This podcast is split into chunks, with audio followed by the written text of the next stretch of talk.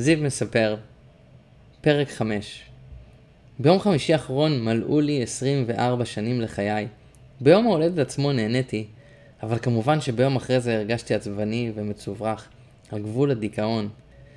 יש לי גם מין קטע כזה בכללי שאם עובר עליי יום רע, ביום אני אהיה עצבני, אבל בלילה העצבות והכאב האמיתיים נכנסים. ואני בוכה את חיי. אני כואב את כאביי, כיוון שב-24 שנות חיי יכולתי לנצל את הכישרון שלי, ואת החוכמה שיש לי, אבל אני מרגיש כאילו נפל לי האסימון מאוחר מדי. אני יודע שהכישרון טמון בי, אבל אני לא נהיה צעיר, לא נהיה צעיר יותר, ועדיין לא ראיתי באמת תהילה בחיים שלי. הזמן מפחיד אותי, ואני עדיין תמים וצעיר בנפש שלי. אבל אולי מבחינה פיזית אנשים לא יסתכלו עליי ככה. אני מרגיש שאני צעיר ותמים משום שההתבגרות שלי התחילה רק כשעברתי לניו יורק. את האהבה הראשונה שלי גיליתי חודש לפני שעברתי לניו יורק. וכל ההרגשה הזאת של אהבה או בחורה זה מאוד חדש לי. אני באיזשהו מקום מרגיש כאילו אני בן 16, אבל הפער בין המנטליות שלי לבין הגיל שלי מטרידים את נפשי מאוד. מאז שאני בן 24, שזה בעצם סך הכל חמישה ימים, אני מרגיש מבולבל, אבוד, לא יציב וחסר ביטחון. אני מרגיש שגיל ההתבגרות שלי מתחיל בדיליי, באיחור. כאילו הייתי בן 14 לתקופה מסוימת, ורק לפני שנתיים נהייתי בן 16.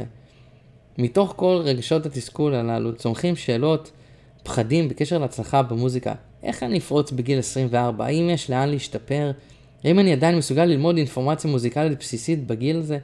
עוד שש שנים אני אהיה בן 30, חייב לפרוץ, חייב להיות יסודי, חייב להיות אמיץ, חייב להישאר אני. אבא שלי תמיד דיבר איתי על תמימות, על מה הוא עבר שהוא עלה מארגנטינה, ואיך הוא הרגיש תמים לשינוי התרבותי החד, כמו ילד שנולד לעולם חדש. הוא תיאר שכל העולם בישראל היה כל כך חדש למשפחה שלו, וזאת הסיבה שהוא חווה אפליה כל כך גדולה.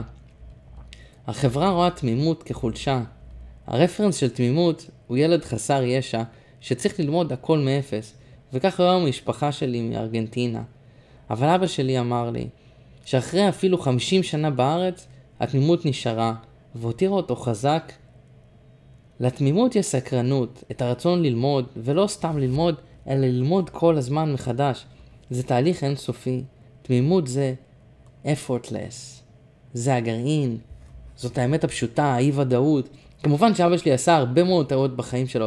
לדעתי בזבז את הכישרון המוזיקלי שלו, וזה אחד מהדברים שלקחתי איתי לדרך, והם נמצאים בליבי.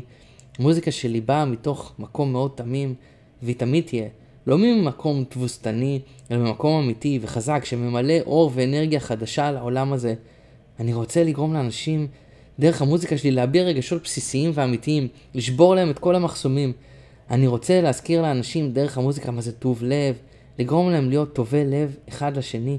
אני רוצה לחבק את כולם וליצור מעטפת חמה, אנושית, אחת חזקה שבאה מאהבה.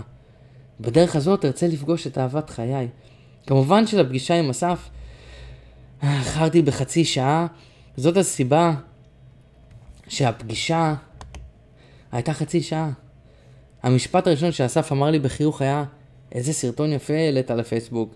הוא התכוון לסרטון שבו אני מנגן מוזיקה עכשווית וחושפית, וחופשית במסגרת הפוסט שלי לחיפושים של תלמידים לקלרינט. שאני לא בטוח שזה הסרטון שרציתי להעלות, אבל כן הרגשתי ששידרתי משהו עוצמתי בסרטון הזה, אז אני לא מצטער עליו. אמנם הפגישה הייתה רק חצי שעה אבל פרודקטיבית. דיברנו על עוד ניסוחים של אימייל, ואפילו מה כדאי להגיד לאנשים.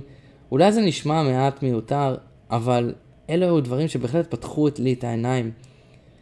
לרוב, אנשים לא עונים ישר כאשר שולחים אימייל. לחלק מהאנשים לוקח ארבעה ימים לענות, ולחלק מהאנשים אפילו שבוע וגם שבועות. על כך יש לשלוח הודעת תזכורת בהודעת טקסט או איזושהי הודעה או באימייל כל פרק זמן על מנת להזכיר להם לענות. אבל מעבר לכך אנשים מעריכים את הרצינות ואת שימור הקשר לכן יש סיכוי טוב שגם הם יענו. קוראים לזה פולו-אפ. אולי זה פרט קטן אבל זה אחד הדברים הכי חשובים בעולם העסקים ויצירת הקשרים. תובנה שהבנתי על עצמי לאחרונה, רוב האנשים לומדים את השיעור חיים שלהם אחרי שתי טעויות. אני לומד את השיעור חיים שלי אחרי 100 טעויות. אך אני טועה בצורה מאוד יסודית, בכל דרך אפשרית, עד שאני מבין ב-100% מה אני לא צריך לעשות. העשייה צריכה להיות יסודית, אך גם הטעויות. לפחות אצלי. אני לא מאחל לאף בן אדם לטעות כל כך הרבה, אבל אצלי אין לי כל כך דרך מנוס מזה.